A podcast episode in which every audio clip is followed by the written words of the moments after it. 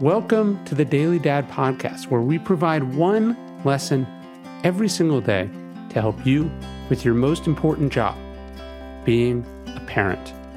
I'm Ryan Holiday, and I draw these lessons from ancient philosophy, modern psychology, practical wisdom, and insights from parents just like you all over the world.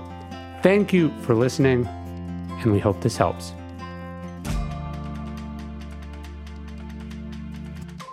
Teach them that all they control is how they play. We talked recently about how, as parents, all we control is how we play. Well, at some point, your kids are going to have to be introduced to this same law of the universe. When you start playing sports, they will learn that they don't control the weather or the conditions on the field or the performance of their teammates. They only control how they play. When they start going to school, they will learn that they don't control the material they're taught or the teaching style of their teachers. They only control how they play.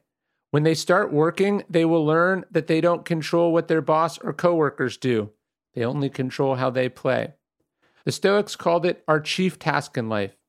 It was simply to distinguish between what we control and what we can't.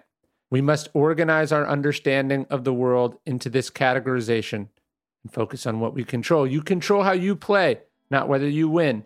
You control how you play, not if other people like you. You control how you play, not if the crowd cheers you on. You control how you play.